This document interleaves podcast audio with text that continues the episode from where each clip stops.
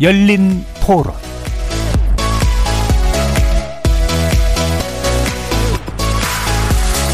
안녕하십니까. KBS 열린 토론 정준희입니다.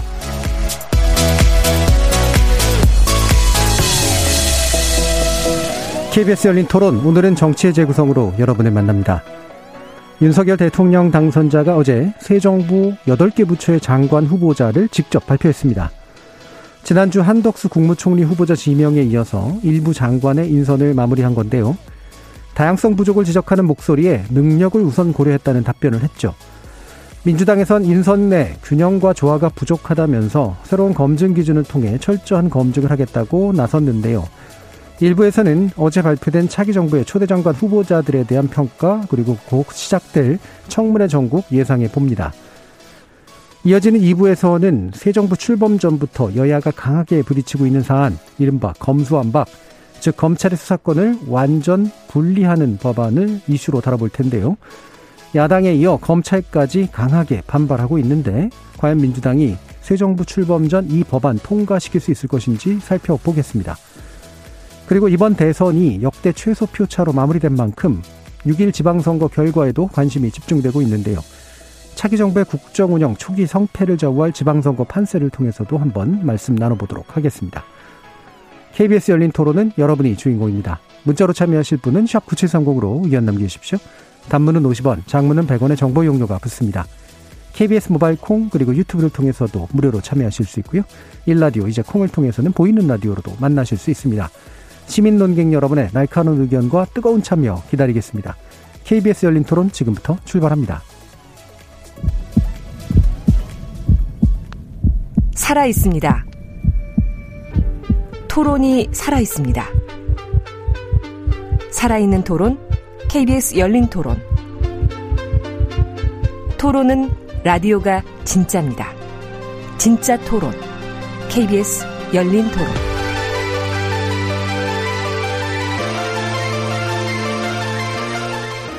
정치를 보는 색다른 시선, 정치의 재구성 함께 해 주시는 네 분의 논객 소개하겠습니다. 민주당 법률위원회 부위원장 조기현 변호사 나오셨습니다. 네, 안녕하세요. 조기현 변호사입니다. 국민의힘 전남 순천 당협위원장 천하람 변호사 자리하셨습니다. 예, 전남 순천의 천하람입니다. 김준우 변호사 같이 해주셨고요. 네, 안녕하세요. 20대 대통령 인수위 장해찬 청년소통 TF 단장 나오셨습니다. 안녕하세요. 장해찬입니다. 자, 많이 기다리던 또 기대하던 음, 일인데요. 어, 새로운 정부의 초대 장관을 맡게 될 주요 부처, 8개 부처입니다. 장관 후보자가 직접 발표됐습니다. 뭐 당연히 여러 가지 평가들이 좀 있을 텐데 전반적인 총평에 대해서 먼저 좀 얘기를 해 주시죠.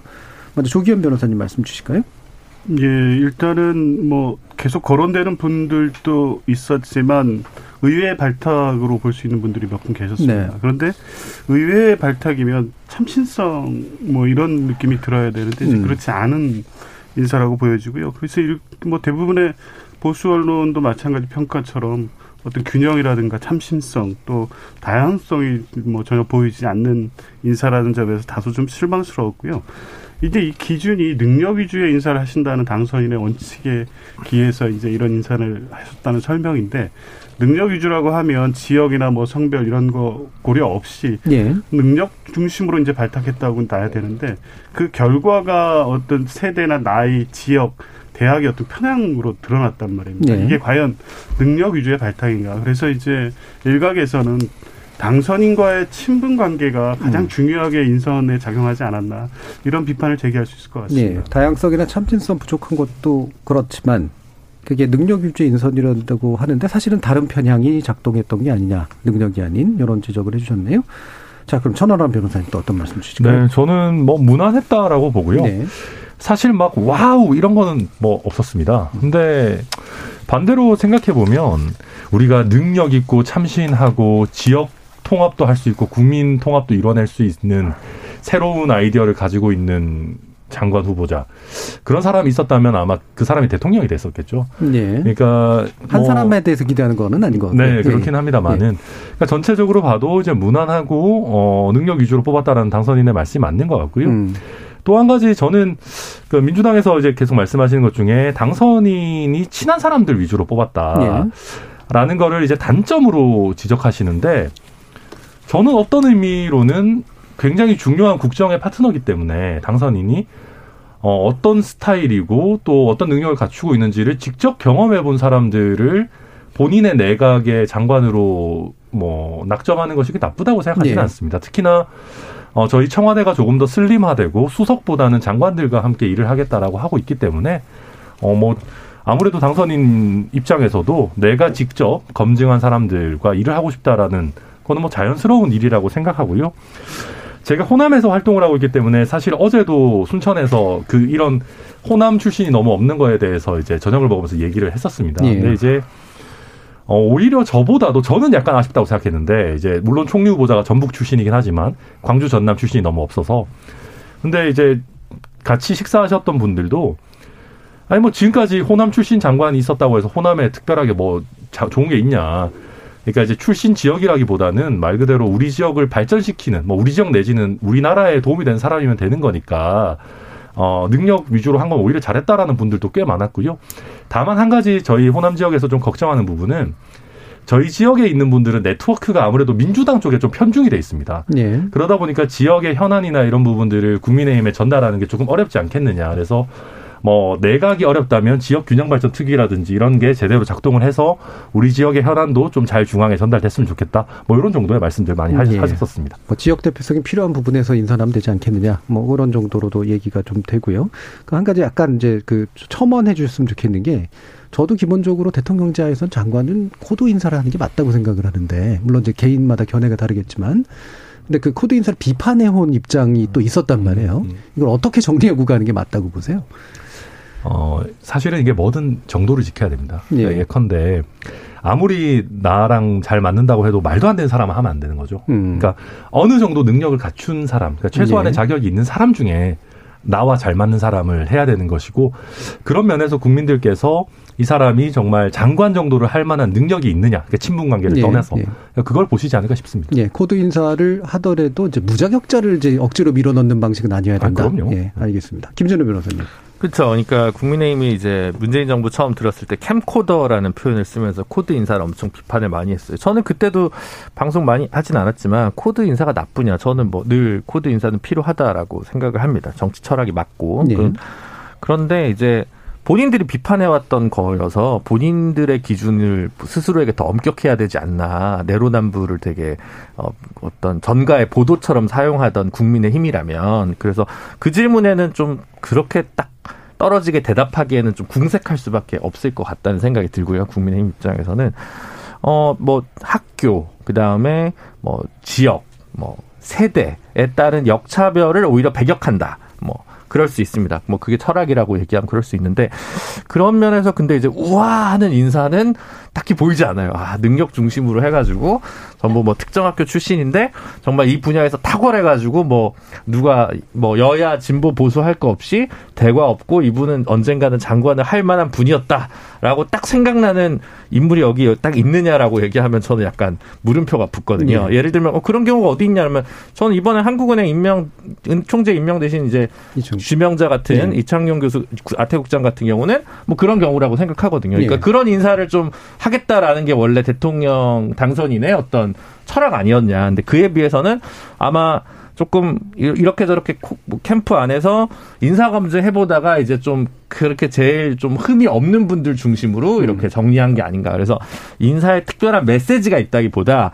어, 지방선거를 앞둔 상황에서 최대한 불협화음이나 노이즈를 줄이기 위한 거를 최우선 순위로 삼은 거 아닌가. 예. 거기서 두 개가 뭐가 보이냐면 정치인 장관 입각설이 굉장히 많이 돌고 있는데 최소 한도에서 두 명 정도만 발표를 했다는 거가 저는 보이고요. 음. 다른 하나가 여성가족부 장관 후보자를 발표했다는 게 보입니다. 이 네. 부분은 노이즈나 정치인 중심의 입각 뭐 이런 것들에 대한 좀 이야기를 좀 톤다운하기 위해서 먼저 이런 분들 중심으로 왜냐하면 지금 임명 안 한 법무부, 행안부, 통일부, 외교부 이건 정치인들 입각설이 굉장히 많이 나오던 보직이고 다른 한편으로는 행안부 법무부 같은 경우는 정치인 장관이 선거 때 있으면 안 된다라고 또 국민의힘이 세게 비판했기 때문에 정치인 바깥에서 찾으려다 보니까 또 아마 인선에 지금 어려움을 겪고 네. 있는 거 아닌가라는 음. 생각이 좀 많이 듭니다. 예. 전반적으로 무난함에 대해서는 동의하시네요. 예. 이제 뭐 개인적인 역량이나 도덕성과 관련된 부분은 조금 더 검증의 시간이 예. 필요하기 때문에 현재 어떻게 저런 사람을 뭐 이렇게 당장 얘기하기엔 좀 음. 어렵죠. 사실 이제 처음 이름을 들어보는 분, 분들이 계십니다. 사실은. 음. 근데 뭐 아직까지는 뭐 제- 제가 모른다고 해서 능력이 없다고 음. 단정할 수는 없기 때문에 조금 아직은 말을 아낄 때가 아닌가 싶습니다. 알겠습니다. 자, 아끼신다고 했고요. 자, 장해찬 평, 아, 평론가 단장님이죠. 장, 장해찬 단장님. 예, 인사에 100점 만점짜리 인사는 없죠. 예. 국민의 눈높이의 평균점 이상이냐, 평균 이하냐가 중요한 기준이라고 보는데, 왜요? 우리 장해찬 단장님 있잖아요. 아, 네. 이런 죄송합니다. 건 제가 과한 또 드립 죄송합니다. 굳이 대꾸하지 네. 않겠습니다. 예. 이제 야당이 될 민주당이나 이 진보 진영 입장에서 무난하다라는 평가가 나오는 건 사실상 야당이 여당의 인사에 대해서 할 수 있는 최상의 극찬이거든요. 그러니까 뭔가 트집 잡기나 이 사람 어떻게 이럴 수가 말이 안 된다. 예. 이런 말이 나오지 않고 오히려 무난해서 아쉽다. 그리고 뭐 파격적이지 않다라고 말하는 건 여당이 인사하면서 야당한테 받을 수 있는 극찬 중의 하나라는 생각이 들고요. 저는 지금 상황을 윤석열 당선인이나 인수위 측에서 준 전시 상황으로 인식하고 있다고 봅니다. 그러니까 평시가 아니라 코로나가 정말 심각하고 오미크론세가 조금 꺾인다곤 하지만 여전히 10만 명 내외가 나오고 있고 오늘도 제가 코로나 소상공인을 김포에서 만나고 왔는데 이 손실 보상에 대한 기준이 중기부에서 제대로 마련하지 않고 오락가락이라 특히 다음 분기 손실 보상에 대한 자영업자의 걱정이 굉장히 많더라고요.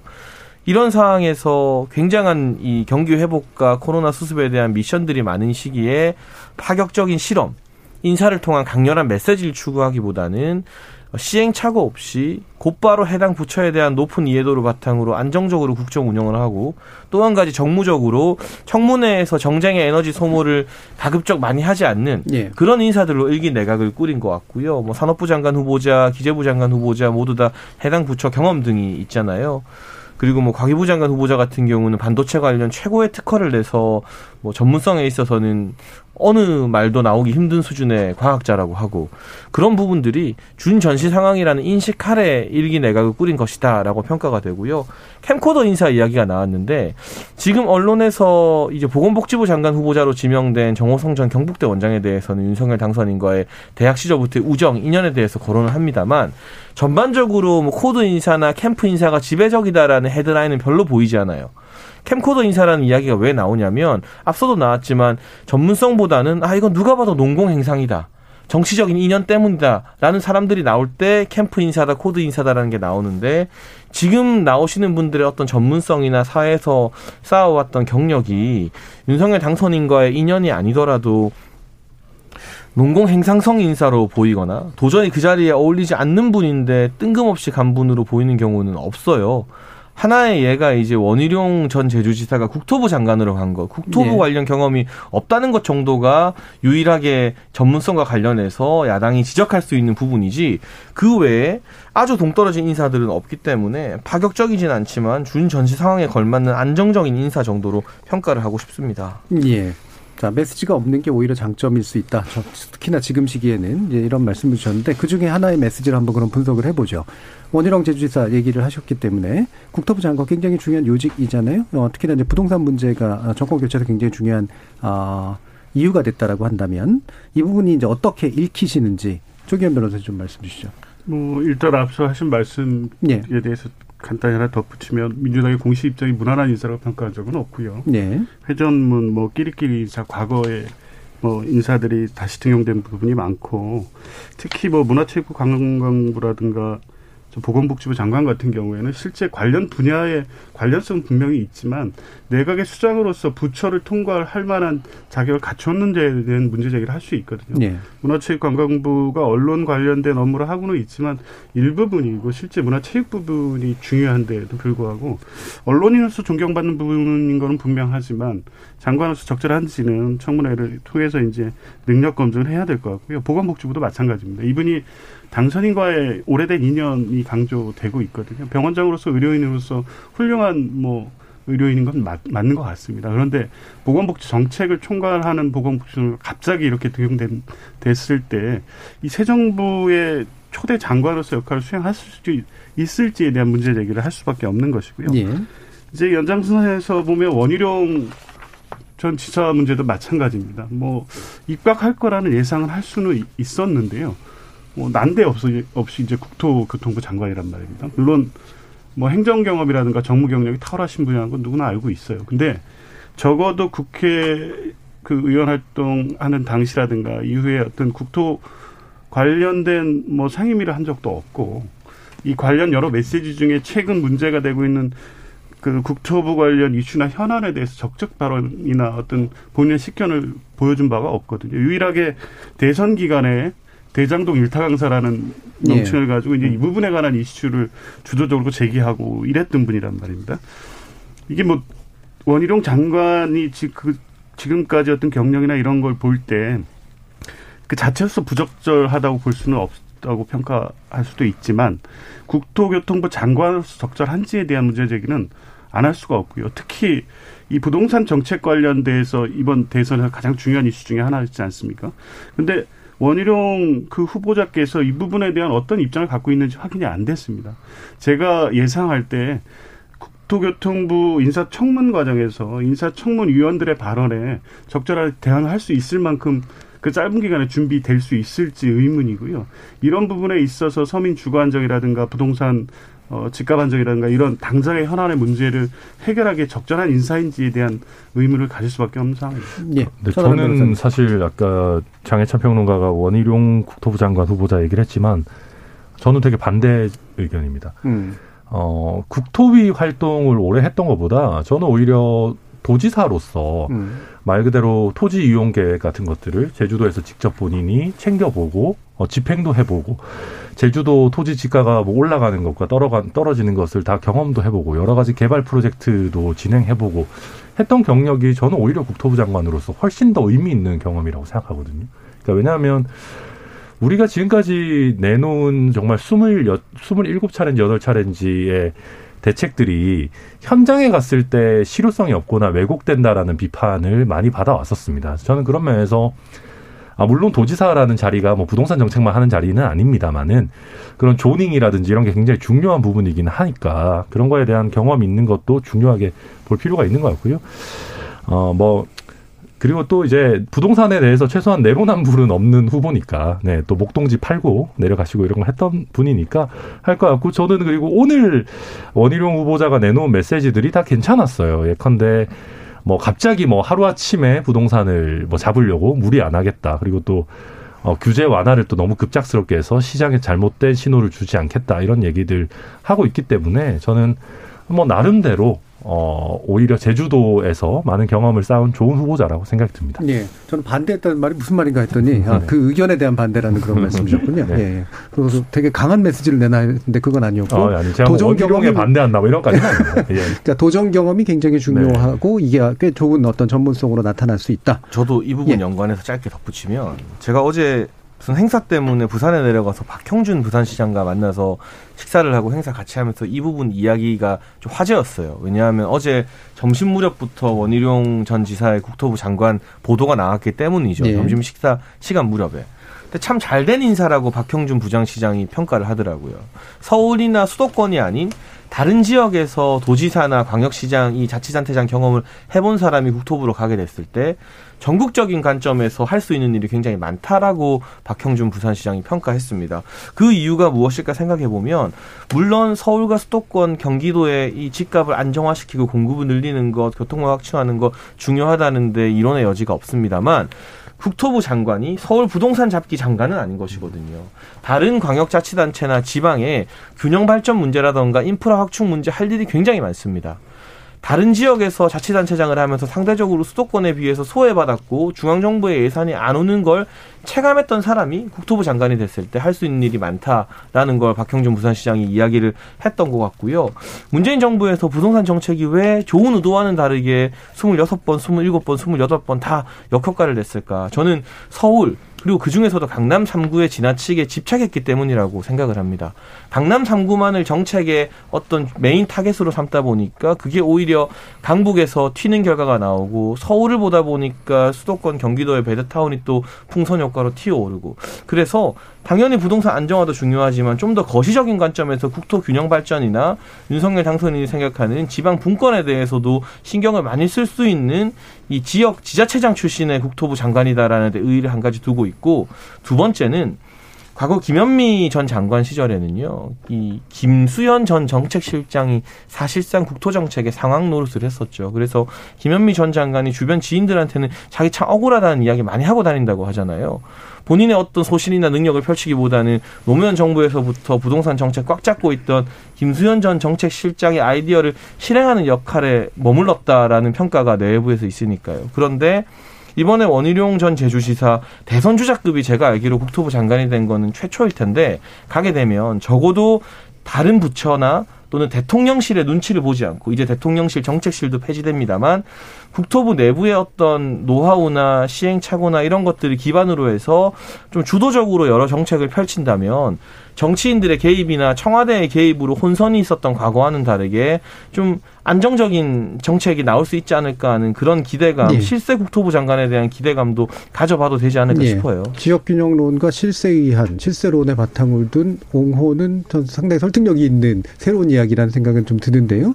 그렇다면 이제 도정 과정에서 실제로 어, 능력을 입증하거나 또는 반대 편향에 대해서 비판받을 만한 일은 없었는지에 대한 아마 검증도 이루어지긴 해야 될 것 같네요. 어떻게 보세요? 저는 근데 좀뭐 음. 아니 뭐 꿈보다 해몽이신 네. 것 같다는 생각이 들고요. 솔직히 얘기해서 어, 원희룡 지금 후보자가 종로 공천을 원했다는 건 여의도에서 파다한 일이었고요. 그래서 최재형 원장으로 이제 정리가 되면서 종로를 공천을 못 받았다라는 이제 얘기가 많았었고 입각을 대신에 이제 하는 건데 어, 법무부 장관이나 행안부 장관이 사실 더 어울리는 커리어죠. 네. 본인 검사 출신이고요. 도지사 출신은 사실 행안부 장관이 더 잘 어울립니다. 근데 행안부 장관, 법무부 장관, 정치인 출신 선거 때 하면 안 된다고 국민의힘이 얘기한 게 많다 보니까 다른 자리를 찾다 보니 국토부 장관으로 좀 낙첨된 게 아닌가. 사실 저는 좀 그런 네. 사고의 흐름이 좀 보인다랄까요? 그런 생각이 좀 많이 들고요.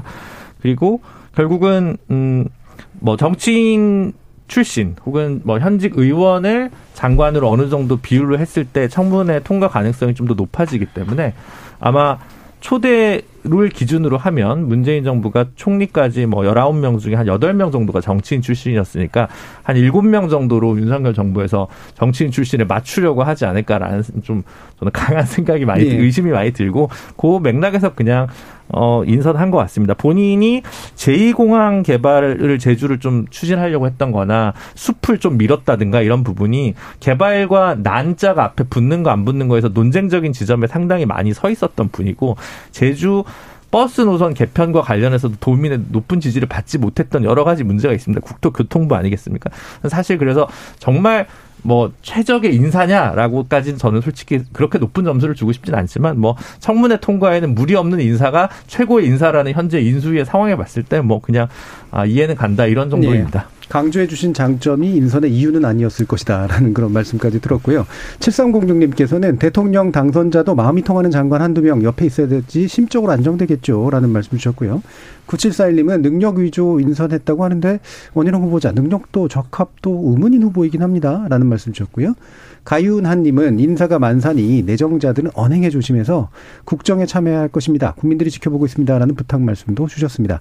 자, 어, 어, 원 후보자가 가장 좀 눈에 띄기도 합니다만 그래도 이제 가장 좀 이게 뭐랄까요 덩치가 좀 큰 부처가 이 경제부총리 쪽에 연관돼 있는 기재부 쪽인데 추경호 의원이 이제 결국은 발탁이 좀 됐잖아요. 이 부분에 대한 평가도 좀 해주셔야 될 것 같아서 먼저 장해찬 그 단장님 말씀부터 한번 들어볼게요. 이게 거시적인 맥락에서요. 네. 청와대 대통령실의 권한을 약화시킨다는 윤석열 당선인의 공약과도 맞닿아 있는 인사라는 생각이 들어요. 네.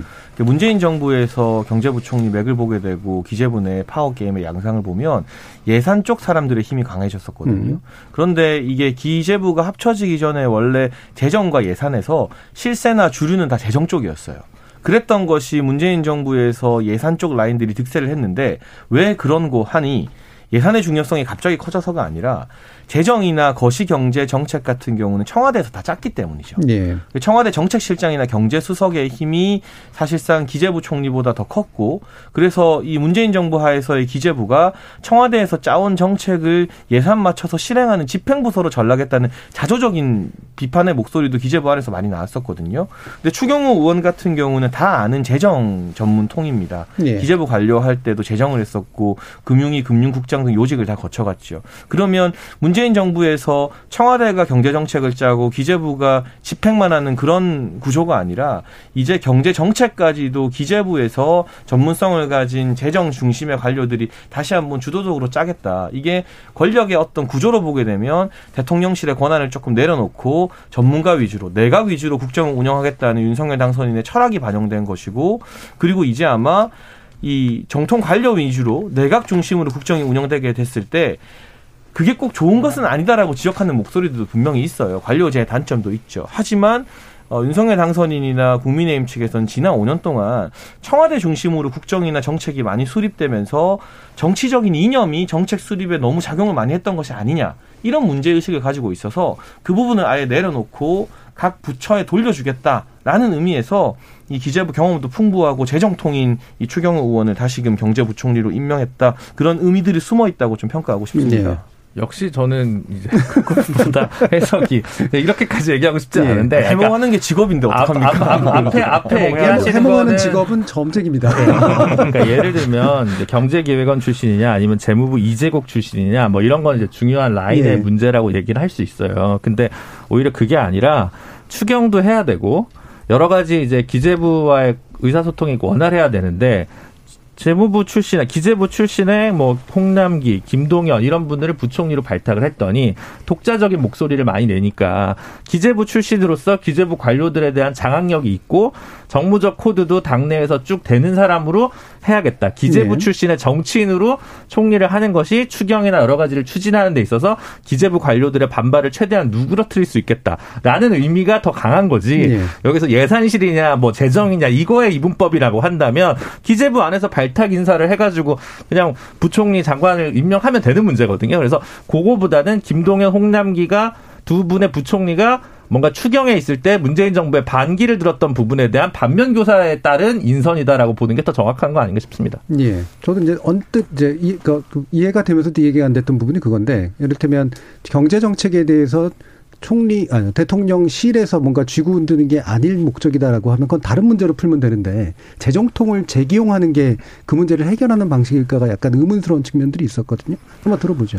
네, 뭐 네, 그런데 이제 사실 아까 얘기한 장혜찬 평론가 얘기 저는 되게 이해가 잘 되는데 그 어, 아무래도 재정이라는 게 되게 중요한 거시경제 수단 아니겠습니까? 그래서 이제 그런 부분에 대해서도 청와대 정책실장에게만 맡겨놓는 게 아니고, 어, 직접 경제부총리가 자기네 팀을 짜가지고 경제를 어, 가능한 자기의 철학에 따라서 운영할 수 있도록 해주겠다라는 면에서 저는 추경호 후보자 정도면은 굉장히 적절한 인물인 것 같고요. 그러니까 기재부 1차관 하면서 이제 이미 기재부 경험 있고 뭐 김준 변호사 말씀하셨지만 또 굉장히 특이한 이력이 벌써 장관급을 한번 하셨어요. 국무조정실 실장을 하면서 또 타부처를 조율하는 역할까지 했었기 때문에 이번에 경제부총리가 단순히 기재부 장관을 넘어서 뭐 산업부 장관이라든지 뭐 국토부 장관이라든지 어떤 경제 전체 팀을 좀 이끌어가는 역할을 맡기에 적절한 인물이 아닌가라는 음. 생각이 들고요.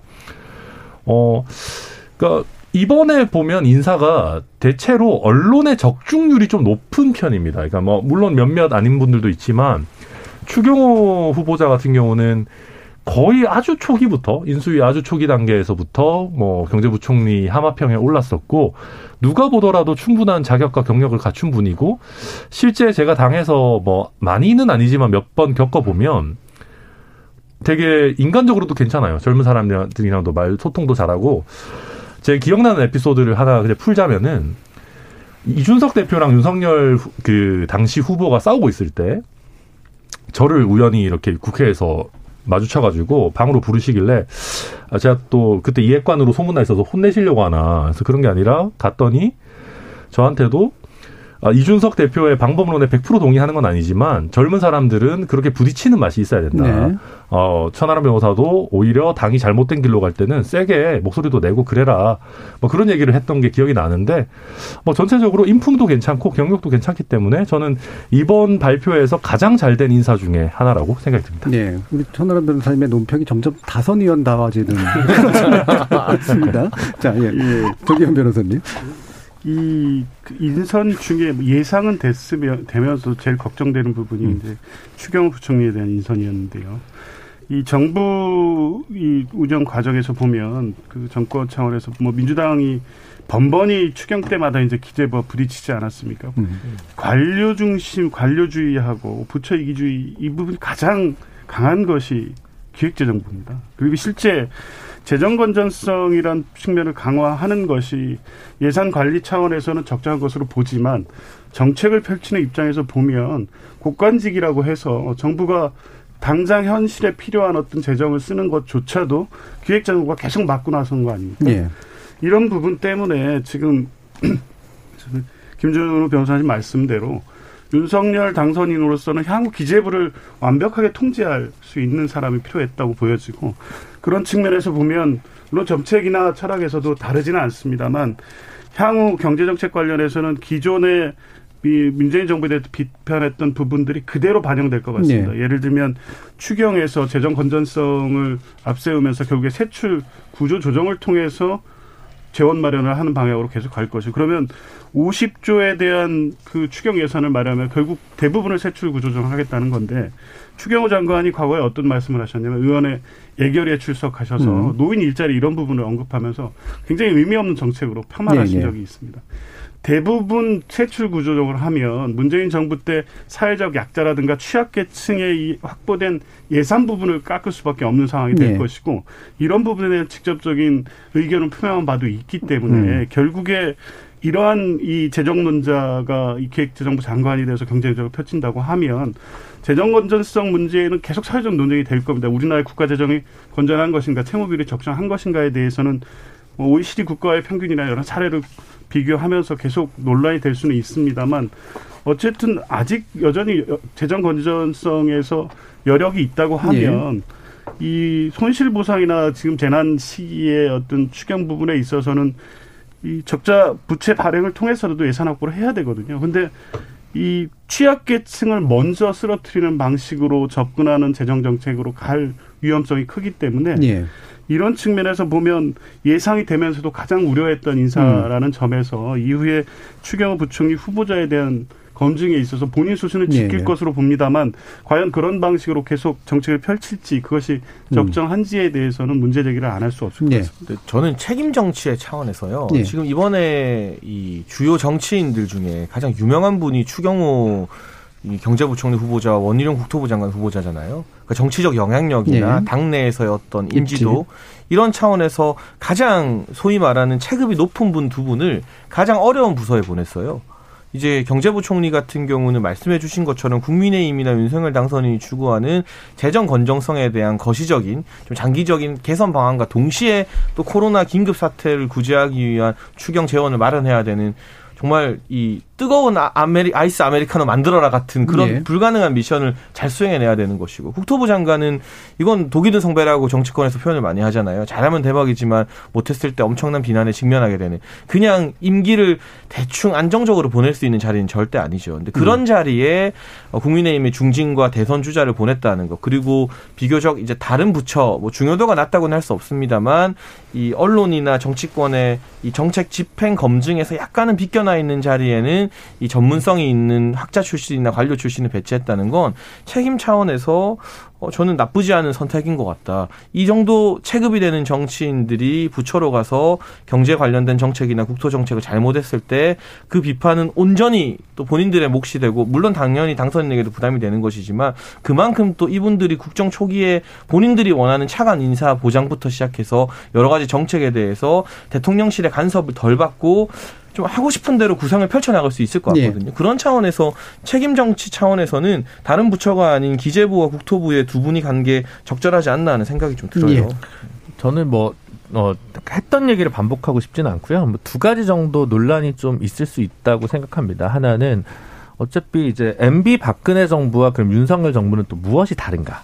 문재인 정부와 무엇이 다른지는 쉽게 알겠는데 문재인 정부 말고 박근혜 정부, 이명박 정부의 경제 정책은 성공이었는가?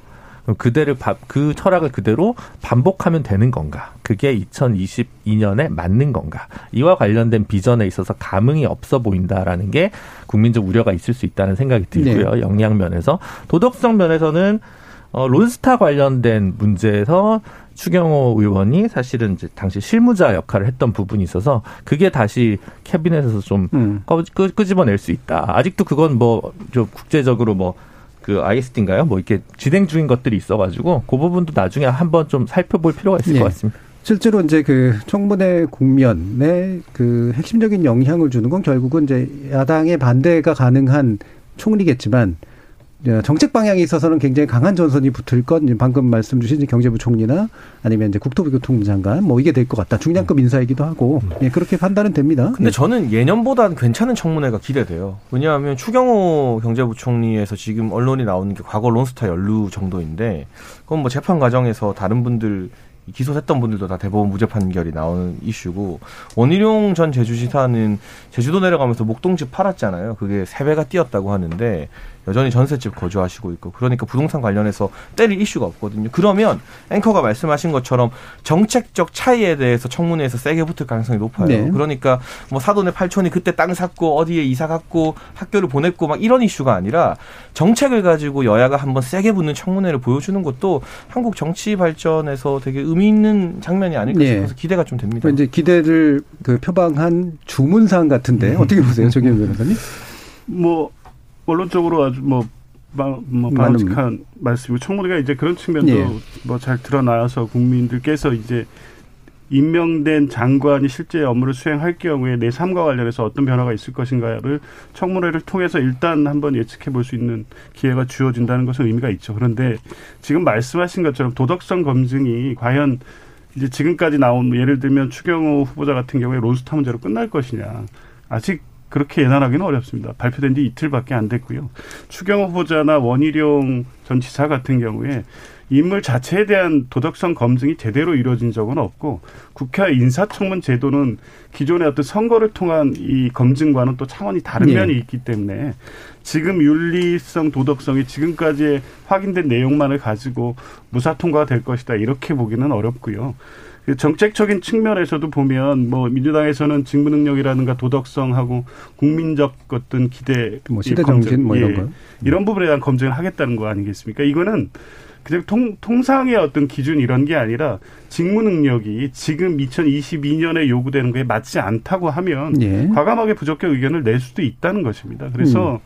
단순히 민주당과 다르다는 부를 부각시켜서 발목 잡기로 비춰지는 이런 것이 아니라 지금 시대에 맞는 장관으로서 역할을 만지 지금 김준우 변호사님 말씀대로 과거 이명박 정부 박근혜 정부 때 정책을 그대로 유지하고 그때 정책에 관여했던 분들이 지금 장관으로서 직을 수행하는 하게 되는 경우가 지금 제기되고 있는 여러 이슈나 문제들을 해결할 수 있는 인사로 적정한지에 대한 검사를 철저하게 하겠다는 겁니다. 예. 그래서 이제 이게 시간이 좀 길어질 것 같긴 합니다만 좀 짧게만 다른 분들도 의견을 좀 주셨으면 좋겠는데 결국 이제 검증 과정에서 뭐 정책 검증이 필요하다. 근데 적정한 수준에서의 도덕성 검증이 필요하다는 동의하지만 결국에는 이제 어, 조국 전 장관에 관련된 마침 또 조민 씨에 관련된 여러 가지 판결과 취소 조치까지 나왔기 때문에 결국에는 그 정도 수준까지 검증을 하는 게 맞다라고 보느냐에 대한 입장의 문제인 것 같아요. 그래서 그 부분을 어떻게 해결할 것이냐 얘기를 한번 들어보죠. 천하람 변호사님. 저는 저의 의견이었지 뭐 무의미하다고 생각하는 게 음. 민주당이 그렇게 할 겁니다. 음. 그러니까 지금도 벌써 뭐 황교익 씨 같은 분들도 어 조민 기준을 모두에게 적용해야 된다라고 이미 하고 계시고 어 물론 이제 민주당에서 말하는 7대 기준이라는 게 이제 민주당도 별로 지키지 않은 경우들이 있었기 때문에 그게 뭐 뭐 얼마나 그렇게 국민들께서 보시기에 강한 기준인지 내지는 예. 민주당이 또다시 뭐 내로남불에 빠져드는 것이 아닌지 뭐 이런 여러 가지 저희로서도 방어막이 있기는 합니다만은 어찌됐든 국민들께서도 뭐 여러 가지 특히 입시 비리와 관련한 그런 부분들에 대해서는 민감한 부분이기 때문에 예. 만약에 장관 후보자 중에 뭐 어떤 뭐 여러 가지 스펙을 허위로 만들어서 뭐 자녀를 좋은 학교에 억지로 넣었다라고 하면 그건 당연히 문제가 되겠죠. 예. 김재룡 변호사님? 아마 그걸 예상하고 최초의 검증 과정에서 인수위에서 먼저 빼지 않았을까요? 음. 그래서 저는 뭐 생각보다는 조금 논란이 적을 수도 있다고 생각하는데 그게 뭐 어, 그 정도로 하고 앞으로 좀 지켜보시죠. 왜냐하면 지금 이제 한덕수 총리에 대한 최초 1차 리뷰 정도가 네. 사실 네. 언론에서 끝난 거기 때문에 각 언론사별로 어, 특별 TF를 만들었고 음. 이제 앞으로 뭐 좀 더 지켜볼 문제가 아닌가 싶습니다. 네. 그럼 뭐 어떻게 예상하세요? 이를테면 지난번 이제 조국 정국 같은 경우는 사실 이제 당에서 이루어지는 문제도 있었지만 다시 말하면 국회에서 이루어지는 문제도 있었지만 검찰과 이제 언론의 그 공세성도 굉장히 이제 중요했던 건데 이게 이제 똑같은 기준으로 이제 민주당이 검증하려고 노력을 하겠죠. 근데 검찰과 언론이 동일한 방식으로 움직일 것이냐의 문제 또 별개의 문제이기 때문에 아니, 그 정도로 이슈가 되고 실체가 있다면 당연히 그렇게 움직이겠죠. 예. 그리고 요새는 검찰 같은 경우도 어떤 이슈가 되고 언론에서 크게 화제가 되면 그걸 보시고 고소 고발을 전문으로 하시는 시민단체들이 있기 때문에 네. 고소 고발이 접수가 되고 또 그게 확대 재생산을 낳고 이게 뭐 약간 공식처럼 되어 있기 때문에 만약에 휘발성 강한 이슈가 있다면은 당연히 저희도 그런 공세를 당할 수밖에 없다라고 각오하고 있어야 된다 네. 생각합니다. 장혜찬 단장님 어떠세요? 그 대한민국 언론이 저는 그렇게 호락호락하지 않다고 생각을 해요. 그 당시 조국 전 장관 청문회 국면에서도 가장 먼저 의혹을 제기하면서 수사하지 않을 수 없게 어, 의혹에 대해서 충분히 보도한 언론의 역할이 있었기 때문에 조국 전 장관에 대한 많은 것들이 알려졌었는데 이번에도 뭐 혹시 그럴 일이 있을지 모르겠습니다만 자녀의 표창장을 위조하거나 허위 스펙을 만들어준 후보자가 있다면 그건 뭐 이론의 여지 없이 재론의 여지 없이 낙마해야 되는 게 맞는 것이고요. 그 부분에 대해서 민주당 인사청문 테스크포스도 이미 꾸려져 있고 여러 언론 뭐 우리가 언론을 제가 보수 언론이다 진보 언론이다 이렇게 나누는 게 좀 적절한가에 대한 고민이 있습니다만 소위 말하는 진보 성향의 언론에서 정말 칼날 같은 송곳 같은 검증하려고 벼르고 막 지금 굉장히 많이 현장을 또 이미 뛰어다니고 있지 않겠습니까? 그래서 인사 검증의 기준이 과거보다 낮아질 수 있다는 건 불가능한 일이거든요. 예를 들면 문재인 정부에서 민주당이 들고 나왔던 게 개인사와 관련된 검증을 미국처럼 비공개로 하고 그 검증 통과한 사람들에 대해서 정책 검증만 국민들에게 공개하자. 그래야 좋은 인재 많이 쓸 수 있다는 건데 저는 이 이야기가 민주당 정부에서 나왔을 때 방송하면서도 고민을 많이 했었어요. 그때 제가 단정적으로 판단을 네. 안 내렸었는데 지금 국민의힘이 그 이야기하면 민주당이 동의하겠습니까? 안 합니다. 정권 바뀌어도 마찬가지고요. 그래서 검증의 수위라는 것은 어, 시대가 흐르면 흐를수록 더욱더 빡빡해지고 엄격해질 수밖에 없다. 그리고 그게 인사청문 대상이 되는 사람들이나 인사권자에게는 굉장히 부담스러운 일이겠지만 국민 입장에서는 아니 당연히 그 정도 기준은 통과해줘야 되는 거 아니냐라는 이 공감대가 형성되어 있기 때문에 이번에 민주당 보고 살살 해달라고 말씀하고 싶지도 않고 언론 보고 보도 자제하라 뭐 사실 확인이 정확하게 된 것만 보도하라 이렇게 말하고 싶지도 않고요. 민주당 정부 했던 때와 똑같은 기준으로 민주당도 검증하고 언론도 기사 썼으면 좋겠습니다. 음. 나올 게 있다면요. 조기현 변호사님. 어, 그 인사 검증의 기준이 계속 강화되고 있고 국민의 눈높이가 높아지는 거는 맞습니다. 이제 근데 이 조국 장관 청문회 같은 경우는 매우 이례적이었고 언론이든 검찰 수사든 과거에 또또 앞으로도 있기 어려운 상황이라고 보여지거든요. 그때를 돌이켜 보면 인사청문 도중에 기소 발표를 하고 검찰이 뭐 이렇습니다. 그리고 언론 이, 이 조국 장관 주변에 대해 수사한 내용을 보도하는 방식이라든가 검찰의 압수수색 범위 이런 거를 보면 모든 인사를 이런 식으로 검증하고 인사청문 과정이 이루어질 거라 기대하는 거는 어렵죠. 왜냐하면 이런 사례는 없었고 이런 정도로까지 아마 이루어진다고 하면 이 감당해낼 만한 분이 있을까요? 그러니까 이제 이런 검증 기준을 다 통과하는 분이라고 말씀하실지 모르겠지만 제가 볼 때는 그 수사나 뭐 언론의 당시의 보도 행태 등에 있어서는 문제 제기를 안 할 수 없고 적어도 이제 이제 그때에 가서 과거에 좀 가혹하고 무리가 있다는 분들은 똑같은 기준을 적용하라고 말할 수 있다고 봅니다. 근데 다만 이제 그 기준을 검증의 기준으로 잣대를 세운다는 것은 너무 과도해 보이고요. 공정과 정의가 결국에 거기에서 출발해서 윤석열 당선까지 왔기 때문에 적어도 그 기준에 또 그에 부합하는 정도의 도덕성 기준은 뭐 당연히 해야 된다고 봅니다. 네, 뭐 기준도 기준이지만 사실 방식의 특이성이 문제인 것 같아서 자꾸 그런 생각이 드는데 마지막으로 김준우 변호사님. 저 일단 뭐 7대 원칙이라고 문재인 정부가 제시했던 기준을 문재인 정부가 일부 그 충족을 못 시킨 경우가 있었습니다. 네. 근데 이제 충족을 못 시켰으니까 민주당이 내 로남불이다라고 국민의힘이 비판했지 7대 기- 기준이 몽상적이다라고 얘기는 하지 않았던 것 같습니다. 그러니까 아마 7대 기준은 그대로 아무래도 적용이 될 가능성이 높을 수밖에 없을 것 같고요. 국민 눈높이가 그만큼 올라왔습니다.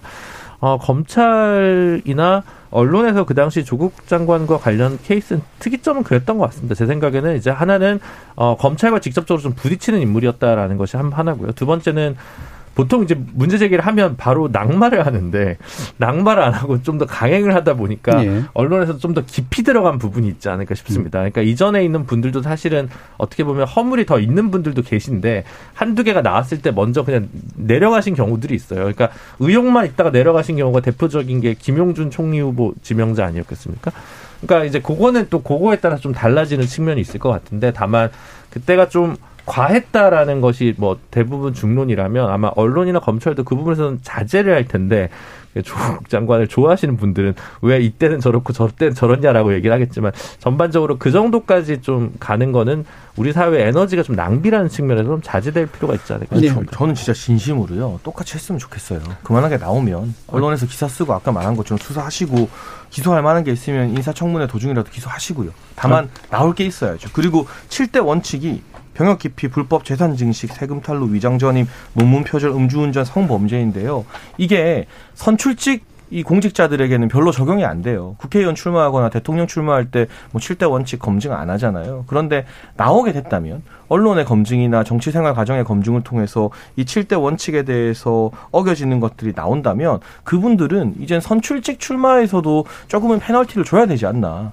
그런 생각이 들어요. 알겠습니다. 예. 네. 예. 네. 어, 페널티 예. 실제로 줍니다. 예, 알겠습니다. 네. 본관위원이라서 그 얘기 또 대선 출마도 하시니까 네. 이런 게 걸려도. 자, 일부가 조금 길어져 가지고요. 일단 여기서 좀 마치고요. 왜냐하면 또 논의를 하면서 잘 얘기 되게 많으시잖아요, 다들. 예. 근데 요 정도 선에서 충분히 의견들을 좀 표명해 주신 것 같고 일단 일부 마무리 짓고 남지 남은 시간이 그렇게 많지 않아서 2부에서는 좀 간단 간단하게 두 가지 이슈 짚어보도록 하겠습니다. 여러분은 KBS 열린 토론과 함께하고 계십니다. 토론이 세상을 바꿀 수는 없습니다. 하지만 토론 없이 바꿀 수 있는 세상은 어디에도 없습니다.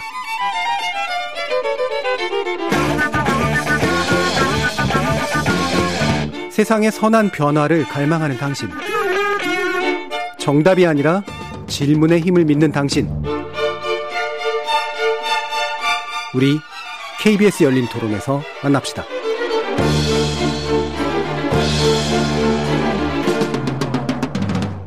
KBS 열린 토론 월요일 코너 정치의 재구성 함께하고 계신데요. 장해창 대통령직 인수위 청년소통 TF단장, 김준우 변호사, 천하람 국민의힘 전남 순천 당협위원장, 조기현 더불어민주당 법률위 부위원장 이렇게 네 분 함께하고 계십니다.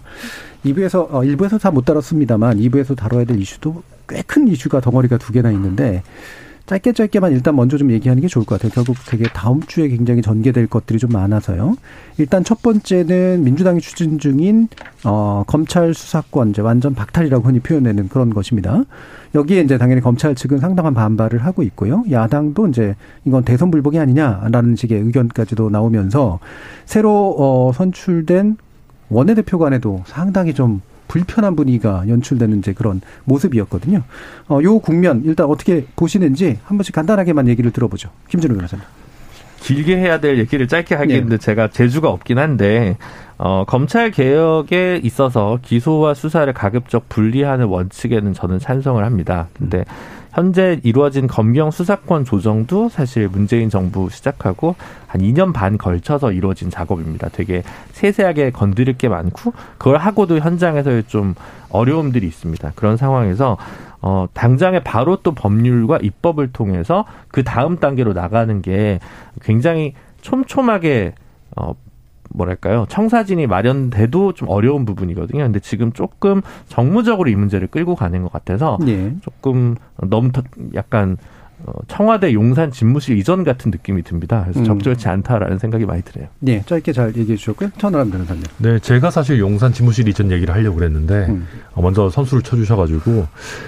반대한다는 걸 용산 집무실 이전에? 아니요, 그런 건 아니고 저는 용산 집무실 이전 반대 논리 중에 제일 설득력 있는 게 왜 이렇게 서두르냐였어요. 사실 그거에 대해서는 네. 저희도 마땅한 뭐 대응 논리가 사실 많지 않은 것도 맞죠. 뭐 그나마 저희가 열심히 하고 있다, 안보 공백 특별히 없다 이런 얘기 드리는 건데 이게 사실 검찰 우리나라 사법 정책, 형사 사법 정책에서 수사의 주재자가 검사라고 배웁니다. 그리고 헌법에서도 영장 청구권을 가지고 있는 우리 수사의 인권을 지키는 보루도 또 검사죠.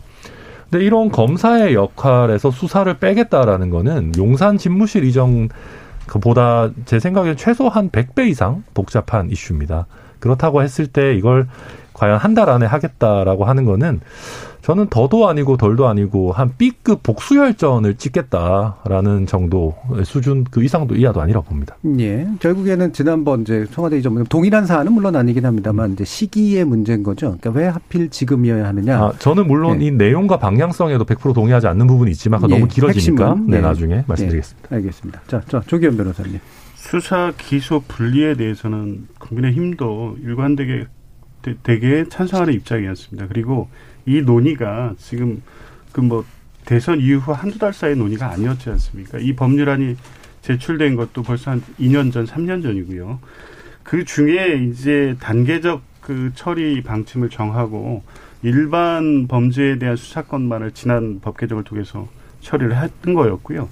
물론 이 현장 일선에서 일부 혼선이 있는 것은 맞습니다. 새로운 제도, 70년 가까이 유지된 제도가 바뀌는 과정이기 때문에 수사 일선에서 문제가 없지는 않지만 이 원칙적으로 왜 출발했는지 수사 기소의 분리가 왜 중요한지에 대해서 공감을 한다면 어 여전히 지금까지 충분한 논의와 숙려가 있었기 때문에 지금 처리해도 이 현장 일선에서 적용되는데 큰 문제가 발생하지 않을 것 같다는 거 보여지고요. 물론 이제 내일 의총에서 논의를 합니다만 여러 가지 입장이 있습니다. 그 6대 중요 범죄에 대한 수사권을 경찰로 가느냐 별도의 수사청을 두느냐 당내 안에도 여러 가지 입장이 있습니다. 그런데 그거에 따른 세부 실행 계획까지도 이미 다 마련돼 있는 상태에서 시기와 이 구체적인 방안을 조정을 하는 이 단계만을 남겨놓고 있기 때문에 민주당에서 입장이 정리되고 국회에서 논의하기에 부족한 정도는 아니다라고 보여지고요. 물론 내일 신중한 논의가 있을 겁니다. 지금 뭐 일부에서처럼 무조건 강하게 강행하는 것을 통과하기 위한 의총은 아닐 것으로 보여지고 내부에서도 신중론도 있고요. 예. 경찰로 수사권이 이관됐을 때 발생될 수 있는 문제에 대한 우려도 분명히 있습니다. 아마 이런 부분까지 고려해서 하는데 적어도 이게 이제 수사권 수사 기소권 문제는 매번 이 통과하고 이 그 반대 부질 때마다 선거를 앞두고 있거나 네. 다른 어떤 정치적 고려 때문에 그 통과하지 못했던 부분이 있거든요. 이번 역시도 마찬가지라고 봅니다. 지방선거가 있고 정권 초기라는 부담감이 있다는 이유로 미룬다면 결국 이 미완의 과제로 끝날 가능성이 있기 때문에 적어도 국민적 공감대가 있다고 전제해서 출발을 한다면 민주당으로서는 어쨌든 뭐 통과하기 위한 노력을 해볼 것으로 그, 그 정도까지는 의견은 모아진 것 예, 같습니다. 예, 장기탄 선생 일단 정치적으로 민주당이 너무 비겁해요. 이게 정말 꼭 필요한 정책이고 개혁이고 그만큼 준비가 많이 돼 있다면 대선 기간에 이거 왜 이재명 후보의 공약으로 안 내세웠죠? 대선 기간에 이 이야기 나온 적이 없습니다. 지난 3월에 윤석열 당선인이 검찰총장 사퇴하기 직전까지 검수완박 이야기 나오다가 검총 사퇴 이후로는 이 이야기 쏙 들어가서 민주당의 메인 이슈로 등장한 적이 없어요. 그러다가 대선 패배하고 나니까 갑자기 부랴부랴 다시 꺼내서 취임 이전에 대통령 거부권 행사할 수 있는 기점 이전에 빨리 번개불에 콩고먹 하겠다는 것이거든요. 이게 정말 국민들의 여론이 여기에 대해서 다수가 찬성하는 것이고 국민 논의가 무르익었다고 판단하신다면 지난 3월 이후로도 계속해서 이거 밀어붙이셨어야 되는 거죠. 그러니까 선거 졌으니까 앞으로 혹시 우리가 불리한 수사 많이 당하지 않 당하지 않을까 하는 불안감에 발로해서 나왔다면 솔직하게 말씀을 하셔야 되는데 이걸 선거 지자마자 기다렸다는 듯 다시 꺼낸 건 정치적으로 비겁하다는 생각이 들고요. 저는 국민들이 겪을 불편에 대해서 좀 말씀하고 싶습니다. 말씀드리고 싶습니다. 변호사니까 저보다 훨씬 더 잘 아실 텐데 검경 수사권 조정 이후에 경찰서 가보면요. 민원 호소하는 국민들 정말 많습니다. 이건 정치적인 걸 떠나서 특히 제가 자주 강조하는 건 검찰이 그동안 잘해왔던 소액 사기나 금융 범죄에 대해서 경찰이 가지고 있는 일선 노하우가 아직까지 부족하기 때문에 그런 사건을 우리 삶의 현장에서 겪는 분들이 예전보다 훨씬 더 많은 변호사비를 지불하게 되고 수사 진척 속도가 느려지게 되는 등 불편을 호소하는 민원들이 폭증했어요. 그러니까 검경 수사권 조정조차도 안착되지 않은 상태에서 만약 6대 중범죄 수사 분리가 또 도입이 된다? 이렇게 됐을 때 가장 이익을 보는 사람이 누구일까? 이 예를 들면 남부지검에 있었던 이 여의도 저승사자라 불렸던 금융범죄 합수단이 추미애 전 장관 때 없어졌잖아요. 제일 행복한 사람들은 라임이나 옵티머스로 펀드 사기 치는 사람들이 제일 행복했어요. 예. 6대 범죄 수사권 없어지면요. 재벌이나 소위 말하는 거학들 거대 범죄를 저지른 사람들이 행복해지고 검경 수사권 조정 이후로 더 많은 피해를 보고 있는 국민들이 불편함이 더 늘어날 겁니다. 정치 예. 차원이 아니라 민생 차원에서라도 검경 수사권 조정도 재검토를 해야지 이거 수사권 조정 다시 밀어붙일 일이 아닙니다. 예. 뒤로 갈수록 굉장히 길어져가지고요. 네. 앞에 두 분이 약간 상대적으로 손해 보신 느낌이 좀 들어요. 그래서 손해라고 말하기 좀 그렇긴 합니다만 네. 두 분의 의견을 좀 더 보완적으로 들어보도록 하죠. 김준우 변호사님.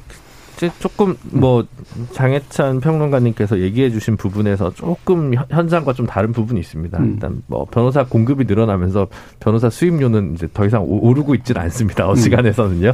그래서 민생과 관련돼서 오히려 뭐 그렇게까지 생각되지는 않고요. 다소 몇몇 경우에 사건 처리가 지연되고 있는 경우는 사실입니다. 근데 그거는 뭐 사실 뭐 제가 변호사지만 제가 하고 있는 사건 중에 검사들의 실수로 사건이 길어지고 있는 경우도 있습니다. 그거는 이제 사실 이 부분은 사실 서로 각자 주장하고 있는 거고 통 유의미한 통계가 지금까지 발표된 건 아니어서 어 좀 허수아비에 대한 공격이 될것 네. 같아서 이건 좀 자제하려고 하고요. 어쨌든 현장에 있어서 약간의 혼란함이 있는 건 맞고요. 그걸 좀 보강을 할 시점이라고 저는 생각을 합니다. 어, 수사를 받지 않으려고 하는 게 아니라 검경 수사권 조정이 추가적으로 확대된다고 해서 뭐 민주당이 수사를 받을 걸 안 받고 안 받을 걸 받고 뭐 이렇게 변하는 건 없습니다. 차라리 무슨 미국처럼 검사장 직선제를 한다면 또 모를까? 그럼 그 부분은 좀 안 맞는 것 같고요. 음. 다만 지지자 결집용으로 좀 이 부분을 무리하게 좀 가져오는 부분은 정무적으로 그게 슬기로운 행보인지에 대해서 저는 물음표가 있다는 거고요. 정치 개혁이랑 검찰 개혁 두 개를 가지고 오다가 정치 개혁 의제는 강행 처리하기에는 조금 부담스러우니까 그 부분에 약간 힘을 빼고 이쪽을 지도부가 좀 검토한 게 아닌가 싶은데 중수청을 만들지 아니면 경찰에게 모두 수사권을 줄지에 대한 당론 부분도 아직 정리되지 않은 부분에서 한두 달 안에 이 부분이 통과되기라고 보는 좀 쉽지 않은 것 같습니다. 예. 천하람 변호사님 아까 또 내용적인 얘기하시는 거 자제하셨기 때문에 예, 약간만 더 보완해 주시죠. 네. 전 세계적으로요 검찰에게 수사권을 박탈하는 나라는 없습니다. 그러니까 어 우리가 흔히 미국이나 일본이나 유럽에서 검사가 수사를 덜 하지 않느냐, 덜 한다라는 거는 정확한 표현입니다. 그렇지만 우리가 배트맨에서 보면은요. 거기 검사로 나오는 하비 덴트도 직접 수사하거든요. 그리고 트럼프 대통령도 뉴욕주 검찰이 직접 수사하고요. 일본도 경찰이 저희보다 조금 더 적극적으로 수사하는 건 맞지만 아베 총리의 문제가 생기거나 하면 검사가 직접 수사합니다.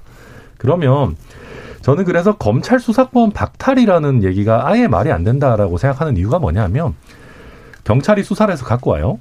어, 검사가 봤을 때 조금 미진한 부분이 있습니다. 한두 사람한테 더 물어봐야 되거나 조금 경찰에서 착오한 부분이 있, 거나 하면 검사가 피의자건 참고인이든 불러서 물어보고 그걸 정리해서 기소를 할 수 있어야 될 거 아니에요. 그러면 지금 민주당에서 얘기하는 안들에 의하면 그게 경찰이 됐건 중수청이 됐건 검사는 아무리 사소한 수사적인 보완을 하고 싶어도 다시 그쪽에다가 보완 수사를 보내야 된다라는 결론에 이르거든요. 그게 과연 정상적인 수사 기법인가라는 게 한 가지가 있고요. 만약에 검찰 수사의 총량을 줄여야 된다라고 한다면은 우리 이미 지금 마련되어 있는 국가수사본부 같은 데다가 검찰 수사관들이라든지 아니면 나는 수사를 전업으로 하기를 원하는 검사들을 그런 쪽으로 옮긴다거나 인력의 재배치를 통해서도 검찰이 직접 수사하는 총량을 줄일 수 있었습니다. 그런데 그런 노력들은 전혀 하지 않고 마치 검찰 조직에 회초리를 들어야 되는 상황에서 검찰 조직을 아예 그냥 분쇄기에 넣어버리겠다라는 굉장히 무식한 형태의 지금 안을 하고 있는 거고요. 왜 그럼 이렇게 무식한 형태의 안밖에 할 수가 없느냐. 김 변호사님 말씀하셨지만 검찰 개혁을 선명하게 해야 된다라는 파퓰리즘적인 요구가 있기 때문입니다. 그래서 뭔가 민주당이 실제로는 별로 개혁에 관심이 없음에도 불구하고 악인 검사를 때려잡는 우리가 선한 개혁 세력이야라는 이미지를 유지하기 위한 과도한 어떤 코스프레 정도라고밖에 예. 보이지가 않습니다. 예, 네. 알겠습니다. 자, 이게 더 얘기하고 싶으실 텐데요. 여기서 정리를 좀 했으면 좋겠습니다. 네. 왜냐하면 어, 요 논의가 좀 아쉬운 부분이 있습니다만 저는 청취자 의견 몇 가지만 소개시켜 드리고 어, 마지막 어, 마무리 발언 쪽으로 좀 넘어갈 텐데요. 3377님께서 김학의 사건 검사 100만 원 접대 쪼개기 김건희 여사 주가 주가 조작 가담 범죄를 보고도 수사하지 않는 검찰 수사께서 지금 분리해야 된다라는 의견 주셨고요. 또 반대로 1798님은 검사가 수사 못하면 존재 이유가 과연 있을까요라는 그런 부정적인 의견도 주셨습니다. 자, 사실 뭐 지선 얘기하기에는 시간이 좀 짧긴 합니다만 우리 천하람 변호사 방금 열띠게 얘기해 주셨는데 공관위원이시기도 하시고 국민의힘 쪽은 준비가 착착 되고 있다라고 좀 보시나요? 어, 네, 뭐 그 일단은 저희가 지난 주말에 면접을 받고 어, 그, 오세훈, 박형준, 그 다음에 경북의 이철우 지사 세 분에 대해서는 단수 공천을 이미 확정을 음. 했습니다. 어, 그리고 저는 저희 이제 서울시장 판세와 관련해서 가장 정확한 분석을 하신 거는 아무래도 이제 송영길 대표님이신 것 같아요. 네. 누가 나와도 진다. 근데 저는 이게 아니 좀 민주당 대표께서 하실 말씀인가? 아니 물론 저도 그렇게 생각은 합니다만은 이걸 입에 담을 수 있는 얘기인가 싶어서 일단 저희는 서울에 대해서는 그렇게 크게 걱정을 하고 있지는 않고 음. 역시 핵심적인 거는 이제 어 경기와 이제 충청권 판세에 대해서 제일 관심을 많이 가지고 있습니다. 예. 민주당 얘기가 나와서요. 조기현 변호사님 판세에 대한 읽는 게 송 대표님이 옳았다. 어떻게 반박하실까요? 난감한 말씀. 예. 어, 서울시장 선거는 객관적으로 어려운 선거인 거는 분명하죠. 근데 최대한 이기 위한 전략을 짜야 된다는 것이 네. 당내 요구였고요. 그것을 실현하는 방법의 의견 차이는 분명히 있었던 것 같습니다. 송영길 대표님의 이제 그런 평가 말씀은 적절하지는 않았던 것 같고요. 음, 당내에서는 새로운 인물을 내세우면 다른 판도를 기대할 수 있다는 시각도 분명히 존재합니다. 뭐 이제 최근에 활성화된 여론조사여서 선거 결과로 그대로 이어진다고 볼 수는 없지만 당 지지율이 높게 나오거든요. 그렇다면 뭐 남은 한 2개월 동안의 선거운동 과정을 통해서 충분히 해볼 만한 선거로 만들 수 있음에도 불구하고 송영길 대표의 출마로서 여러 가지 이제 전략적 선택지가 좁아진 것은 분명해 예, 예. 보입니다.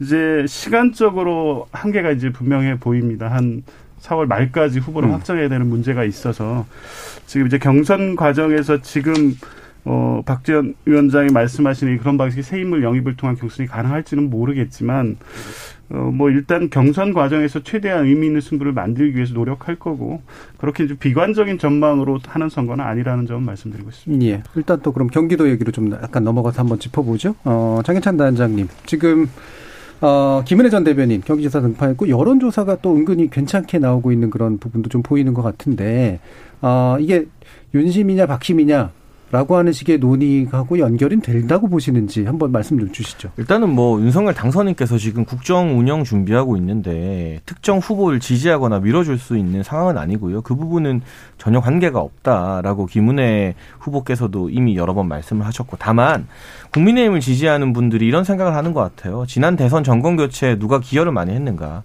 그 기여도에 대한 평가 그리고 대선 과정에서 김은혜 대변인은 계속 활약을 하면서 인지도가 많이 올라갔잖아요. 원래도 뭐 워낙 유명한 기자 출신 방송인이었습니다만 그런 부분들이 좀 긍정적으로 작용하고 있고 이번에 권성동 신임 원내대표가 압도적인 지지율로 당내 선거에서 당선된 걸 봐도 보통 정부가 새롭게 구성되는 초기에는요 당정청이 좀 일체감을 가지고 호흡을 잘 맞춰서 이 대통령실의 국정 운영 아젠다를 밀어줘야 한다는 생각이 어느 정당에서나 뭐 다 일어나고 있는 현상입니다. 그런데 특히 지금 국민의힘은 정권 교체는 했지만 지방의회 의석수도 그렇고 단체장도 그렇고 특히 국회에서도 엄청난 여소야대 전국에 2년 동안 소위 시달려야 되는 상황이라서 당 내부에서 또 지지자들 사이에서도 우리가 똘똘 뭉쳐서 원팀이 되지 않으면 식무정부가 될 수 있다는 어떤 두려움과 공포감이 예. 굉장히 큰 것 같아요. 음. 와 정권 교체했다 하는 기쁨에 앞서서 그런 측면이 대선에서 계속 이 당선인과 호흡을 맞춘 분들에게 조금 더 유리하게 작용하는 음. 측면이 분명히 있죠. 그건 그게 나쁜 건 아니라고 보는데요.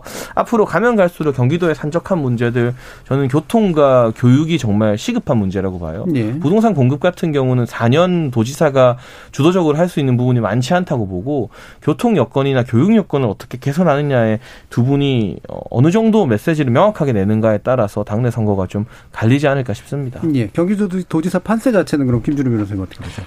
어 비등비등할 것 같습니다. 그러니까 예. 인물 경쟁력이 결국 광역 단체장 선거에서는 정당 구도보다는 인물 경쟁력이 핵심이라고 전들이 보기 때문에 근데 오히려 오늘 장예찬 평론가님 얘기에 제가 계속 반박을 해서 그런데 제가 순서 배치를 그렇게 했네요. 원팀이 중요하면 유승민 후보를 용인을 하고 넘어가는 게 더 원팀일 것 같은데 음. 예, 그게 진정한 원팀 만들 수 있는 더 쉬운 방법이다. 네, 그게 더 음. 원팀이지. 본인 캠프, 윤 캠프 중심의 팀이 윤 팀이지 이게 원팀인가라는 음. 의문이 들고요. 그래서 권성동 원내대표, 김태흠 충남지사 후보, 김은혜 경기지사 후보 당선인의 그립감이나 인사에 대한 욕심이 좀 있구나. 뭐 나쁘다는 얘기가 아니라 있는 걸 있다고 해야지 그걸 부정하는 건 좀 아니지 않나라는 생각이 많이 들었습니다. 예. 예. 좀 시간이 딱 한 1분씩 정도 얘기해 주실 시간이 있었는데 자 서로 디스하도 괜찮고요. 바로 반박하셔도 좋습니다. 1분씩 장혜찬 대표. 뭐 경기도나 뭐, 뭐 다른 아무거나 지금 나온 얘기 중에. 저는 계속해서 강조하는 게 민주당의 지방선거가 이재명 선거 시즌 2가 되는 게 되게 불안불안해요. 음. 이게 이재명 지사의 조기 등판을 염두에 두고 판이 그렇게 짜지고 있는데요. 지금 벌써 서울에서 송영길 대표가 상처를 많이 입고 있잖아요. 최종 후보가 될지 안 될지 모르겠지만. 근데 송 대표가 있는 상처보다 사실상 송 대표를 추천한 게 아니냐라고 여의도 정가에서 거의 확정적으로 이야기가 돌고 있는 이재명 상임 고문이 더 상처를 받게 되는 것이거든요. 네. 그래서 과연 이렇게 일찍 급하게 아무리 사법 리스크가 있다 하더라도 이재명 후보의 영향력으로 지방선거를 준비했어야만 하는가 이 부분이 민주당 입장에서 참 고민거리인 것 같아요. 예. 요거는 조기현 변호사를 뒤에 배치하는 게 맞는 거 아니에요? 예. 한번 말씀 들어보죠. 어, 그런 분석도 있던데 음. 민주당의 고민이 아닙니다. 물론 이재명 후보의 등판을 요구하는 여론도 있지만 실제 어떤 의중을 반영하는 인사를 배치하거나 이런 상황으로 가고 있지는 않고요. 오히려 저는 이 국민의힘이 지방선거 이 구도를 짜는 데 있어서 이 지금 뭐 김은혜 전 의원 문제도 마찬가지고 이제 이번 주를 이 대통령 당선인이 이제 당선 초기에 이제 고추 인식을 앞두고 하면 당선인 덕을 봐고 유리한 선거가 되는 것이 통상의 이제 과거의 정치인데 지금은 꼭 그걸 기대하기는 어려운 상황인 것 같습니다. 그렇다고 보면 경기도지사 선거도 그렇고 김은혜 대변인이 감으로써 유승민 후보와의 갈등 이런 부분이 오히려 당선인의 어떤 낮은 기대도 이런 기대 그 여론 이런 거 같이 비교해 보면 그렇게 어느 지역도 호락호락한 선거가 될 수는 없다 이런 측면을 말씀드리고 싶고 반면에 민주당에서는 내부의 긴장도 이런 게 높습니다. 뭐 일부의 이 패배한 선거가 맞느냐는 비판도 있지만 대부분은 겸손하고 뭐 혁신을 통해서 이번 선거에서는 지더라도 국민께 이 다른 민주당의 모습을 보여준다는 자세로 가고 있기 때문에 뭐 지금 나오는 지표보다는 더 나은 결과를 얻을 수 음. 있을 거라 있을 거로 기대해 보고 있습니다. 예. 천우람 변호사님. 네, 일단 저희는 윤 그 김은혜 대변인이 나와줘서 굉장히 좋다고 생각합니다. 게다가 또 기대 이상의 성과들을 보여주고 있어서 최소한 경선의 흥행 면에서는 음. 저희가 민주당을 압도할 거라고 생각을 하고요.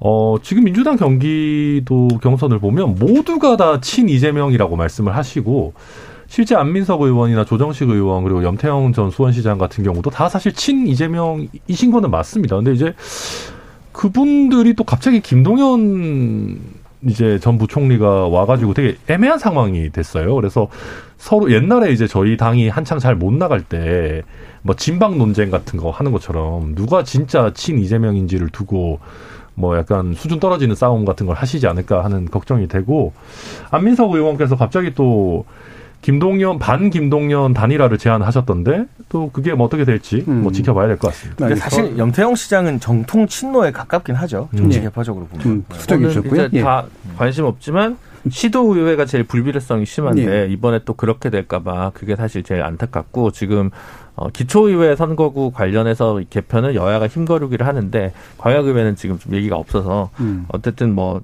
또 주민이 패배하는 선거가 될 것 같다는 생각이 하나가 들고요. 다른 하나는 민주당은 지금 약간 조타수를 잃어버린 것 같은 생각은 듭니다. 뭐, 뭐 서울시장이나 경기도지사 문제 관련해서 약간 감흥이 없는 라인업이 계속 나오고 마치 어, 윤석열 후보 첫 내각 인사 같아요. 메시지가 음. 지금 없는 것 같고 조율이 필요해 보인다는 정도입니다. 예, 주민이 패배한다라서 박주민 의원은 갑자기 주셨나 했더니 그건 아니신 거로 확인을 한번 해보도록 하겠습니다. 자, KBS 열린 토론 월요일 코너 정치의 재구성은 이것으로 모두 정리하도록 하겠습니다. 오늘 함께해 주신 네 분, 김준우 변호사님, 장혜찬 단장님, 조기현 변호사님, 그리고 천하론 변호사님 네 분 모두 수고하셨습니다. 감사합니다. 감사합니다. 감사합니다.